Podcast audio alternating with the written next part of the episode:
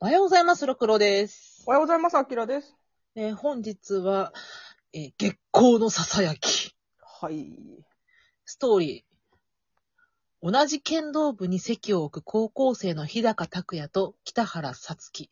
それまで互いに好意を持ちつつ、仲の良い友達として振る舞っていた二人だったが、ふとしたきっかけでようやく恋人に発展。自転車二人乗りで登校。図書室でのデートといった交際に喜びを感じていたさつきに対し、拓也はそうした普通の恋愛では満たされない思いがあった。ある日、さつきは拓也の部屋から自分の写真やトイレで用を足している音を録音しているテープを発見してしまう。それ以降、恋人関係からマゾ的趣向を持つ拓也と、それに嫌悪しつつも離れられないさつきとの異様な関係が始まる。拓也の先輩である植松の性行為を押し入れに閉じ込めた拓也に見せつけたりと、さつきの佐渡行為もエスカレートしていく。はい。これをさ、うん。映画から入ってんだけど、うんうん。深夜の映画、何気なーくテレビつけてみたらさ、これが始まったわけよ。うんうん。その時の気持ち、考えて。 あ10代の私の気持ち。え、め、え、え、え、え、えめっちゃ盛り上がる。え、なんなん、な、な、何を見たの私みたいな。当時ネットなんかないわけよ。わかんないのよ、これ。何そこうれ。ね。 うんその後これが月光ささやきだっていうのはわかんないけど。うんうんうん。で、改めてこの DMM ブックス50%で、月婚ささやき全巻購入させていただきまして、はいはい版も読みましたよ。はいはい。うんなんか、前ね、あの、録音してないところで、なんか、なんだっけ、ロクさんがその、ネトラレ好きだって話をしてて、うんそう。で、私もネトラレ好きだから、うんなんかいいのあるみたいな話をした時に、結婚のささやきがいいよみたいな話を聞いて、おその争い聞いただけで面白いって思ったので、うんまあ、70%オフの時に買って読んだら、うんいや、マジ面白くて、全6巻でこんな面白いんだと思って。マッチおもろかった、漫画マ読んでジも。おもろい。しかもあの、なんか、うんそうそうそいや、映画もいいんだけど、映画も私めちゃめちゃ好きやし、う。うんうん。漫画はもっと描写をよく知ってるっていうかさ、うん拓也の、私これ言う、前も言ったっけマゾは究極の佐渡だって言ってるのがさうん。うん。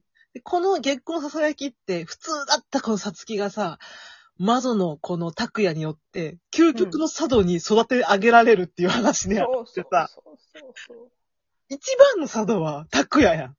うん。何も興味のなかったさつきに対してさ、うん。佐渡に仕上げさせるっていう。それも罪悪感も何もなし。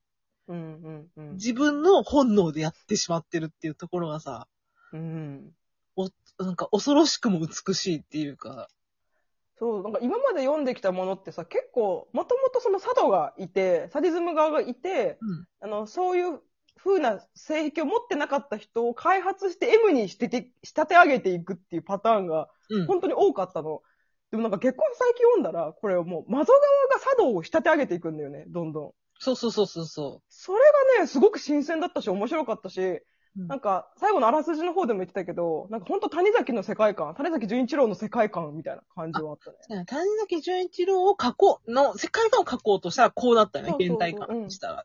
なんかすごく文学的な作品だったよ、読んでて、とても。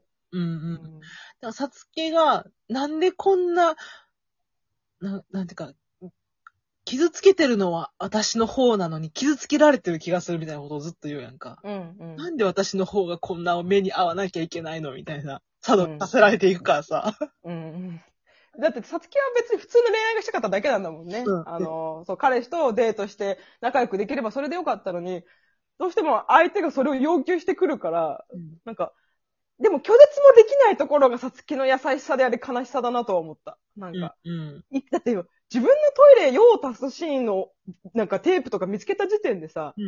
もう完全に絶交してもいいわけじゃん、もう。うん。でもなんかこう、やっぱり捨てきれないというかさ、なんか情があって、みたいな。ところが、なんか結局相手の望み通りに自分も変容しになしていくってところが悲しいなという気はしたね。そうそうそう。ん。だから普通に一緒になろうとしてさ、先輩と付き合うやんか、別の先輩と。うんうんうん。付き合ってもなんか満たされない、何かがこうずれていくみたいなのがあって、最終的にその拓也くんを自分の部屋の押し入れに入れて、その先輩との行為を見せつけるっていう、うん全部芝、けて、絶対出てくんなよって言って、うん、で、さつきの喘ぎ声とかも聞かされて、な、うん泣いてんねんな。泣いて、たくやくん泣いてんだけど、すごい勃起してんのよ。うん悲しい興奮なしてん。のよ。うん、悲しこいれはなスネトライ好きに読んでほしいっていうのはすごいそこにあって、うん。で、で、なんでかって、さつきの全部を知りたいんじゃっていうねんな。うん。さつきに抱かれているところも知りたい。さつきのいろんなところを知りたいっていう気持ちもなんかわかるのよ。うん。うん。なんかわかって。そしたら、私の気持ちなんかどうでもええんや。って言ってそうやって被害者みたいな顔しとるけど、失うんはいつも私。私ばっかりや。っていうね。 うん文学。うんマジで文学。実際、最終巻とか完全に捨て切ったなと思ったからね、もう私は完。全にしてきたもの、最終回。 これで良かったのかなっていう気もするし、なんか、ちょっと寂しさもあったね、やっぱあれはね。 うーん、うん。まあ最終巻で完全にもうさつきが完全なる佐渡として目覚めちゃうんだけど。 そうなんよね。そうそうそう映画版はね、どっちかそう。うんってい。うと、えっと、うん、うーんとね、そこまでいかないのよ。あ、そうなんだ。だったら私そっちの方が好きだな。映画版は、えっ、と、その先輩のところあたりで終わったけど、まあ、一先輩に見せる、先輩と行為を、その、うん。えっ、と、教えで見せるってとこは一緒やねんけど、うんその後、その先輩と、さつきと、拓也くんで、山かなんかに登る。だからう今、ん。原作だったら一応その、山に登っていくやんか。うん。で、え、た違う、せ、せ、先輩じゃないよ。先先輩輩じじゃなゃなくくて。なってんだけど、映画では先輩にしてんねん。あ、そういうことへえ、おもでろ。で、その時に、あのー、なんだっけ、こうね、パンフレットに全部、ん文字起こしされてんだよね。台本が。そうそう。で、滝があって、あの滝から飛び降りて死ねってさつきが言うねん。滝って、うんうんで、あんたが死ぬさえばすべてうまくいくんじゃって言った時に、拓也が本気かっつったら、さつきは本気や。って、拓也が、そうか。つって、わかった。さつきが死ね言うんやったら俺は死ぬっていうね。で、それを見て先輩がドン引いてんの。え、何言ってるのお前らみたいな。え、それ何はドン引くわえ何何みたいな。俺はで完全きにん、ドンで引くわきんみたいな感じになった時に、さ、拓也はあっさりとその滝壺に落ちるわけ。うんうん。で、あのーパンフレットをこう、見せるとわかるんやけど、えっと、うん。拓也くん、こう、怪我をしてるのね。骨してるね折をしてるね。うん。うん。んで、怪我をしてますと。滝壺に落ちたから。また、命は助かったんだけど。うん。で、その病院に、こう、さつきが見舞いというか、まあ、来うますん。で、これう漫ん画原作でもあるんだけど、うん。それをそ、まあ、病院に変えただけであって、で、こう、椅子に座って、えー、なんていうかな、さつきが、えー、喉乾いたっていうね。うん。そしたらさつきがコーラがええって。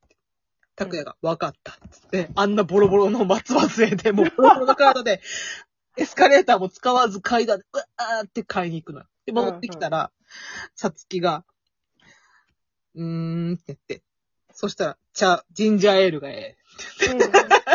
そしたら、拓也が分かったっつって。 で戻ってきたら、病室でさつきがおらんくて、うん。で、病院抜け出して、なんかこの、土手みたいなところで、さつきが座ってんのを見かけんのよ。そしてそこに座って、なんか、そう、ジュースを差し出すとスッて。うん。うん。だってもう、拓也ってさつきの犬だから。うん。うん。言われたこと、ボール拾、ボール投げられたらもうボールを拾いに行くのよ。うん。うん。うん。 そうして、まあ、ジュースを渡されて、さつき、一言、いらん。強いなぁ。で、さつ飼いき、主強い。虫に刺された。で、左でこうやって、パッて出した。そしたら、うん拓也が書いてあげるんですよ。海外しいなぁ。ギブ、ギブス取れたら、どっか行こうか。つって終わんねうん。それがラストシーンなのん。それがラストシーンやねん。あ、めっちゃいい終わり方すんね。うん。あれ、そっちの方が好きだな。だから映画も好きなのよ。どっちかっていうと映画の方が好きなんだけど。なんか、なんか映画のウィキペディア見たらさ、この映画を好きだと公表している著名人みたいな一覧があってさ、え、うん、わ、またやりさい たよ。あー、わかるーってちょっと思った。うんわかるそうそうそうそう。わかるし、ちょっと嬉しいとまた思った。 わかる。私の、あの東方新規時代の仲間の、うんは、お見合いした時に、おうん見合い相手の家の本棚に結婚ささやきがあった時に、私この人と結婚しようって決めたっつったからな。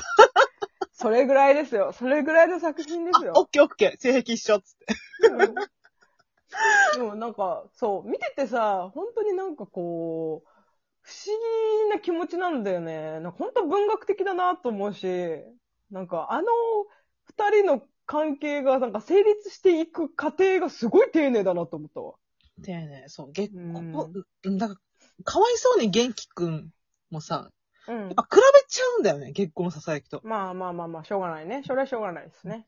まあ、つあの、なんだか、相手に強い性癖があって、しかもそれが受け入れられない系の性癖だった場合どうするかっていううん。話って多分結構大きなテーマとしてあると思うんだけど、うん。そういう中ではこう、月光のささやきはすごくストレートに続いてる感があるんだよね。で、ちゃんとこのさつきが佐渡になっていくっていうのそうを、うまいこと書いてるやん。なんでこうなっていくかって。このなんか拓也が一番すごいっていうのはな。そう拓也がマジでね、どうしようもない。本当にどうしようもないんだよね。でもどうしようもないっていうか、なんか、それを捨てきれないさつきも悲しいなとも思ったわ。だってなんか、ヤンキーみたいなやつが言ってたやん。あいつ目がマジだみたいな。あいつやべえやつだみたいなこと言ってたよね。でし、しかもなんかさ、最後の方でさ、あの、映画だと先輩と行くんだけど、原作だとその、親友とね、えうんえっと、まあ彼の親う友、んそうそう、と行くんだけどさ、なんかもう、三人でもくんずほぐれずのさ、もうめくるめく時を過ごすわけですよ。 うん。うん。なんか、おなんか俺たちのこと好きだよな。じゃあ一緒に協力してくれるよな、みたいな感じがさ、なんか、あれ私結構理想なんですよね。と か言ってあすっごいわかる。わかるでしょ僕らって多分無理なんだよね。うん、そうそう。でもすごい、その見てる、その二人を見てるのは興奮するっていうのはすごいうん、うん。いい性癖だなと思ってる。そうそう。で、うんなんていうかさ、3人なんだけど、全員好きな人なんだよね。うん、そうそうそ親友だし、好きな女の子だし、だから、好きな人と気持ちいいことしたいだけなんだっつうところが、う。うん。なんかめっちゃわかると思った。最後ちょっと案件も大人っぽくなってたしな。嫉そうそうそうそ妬う。はバカじゃん。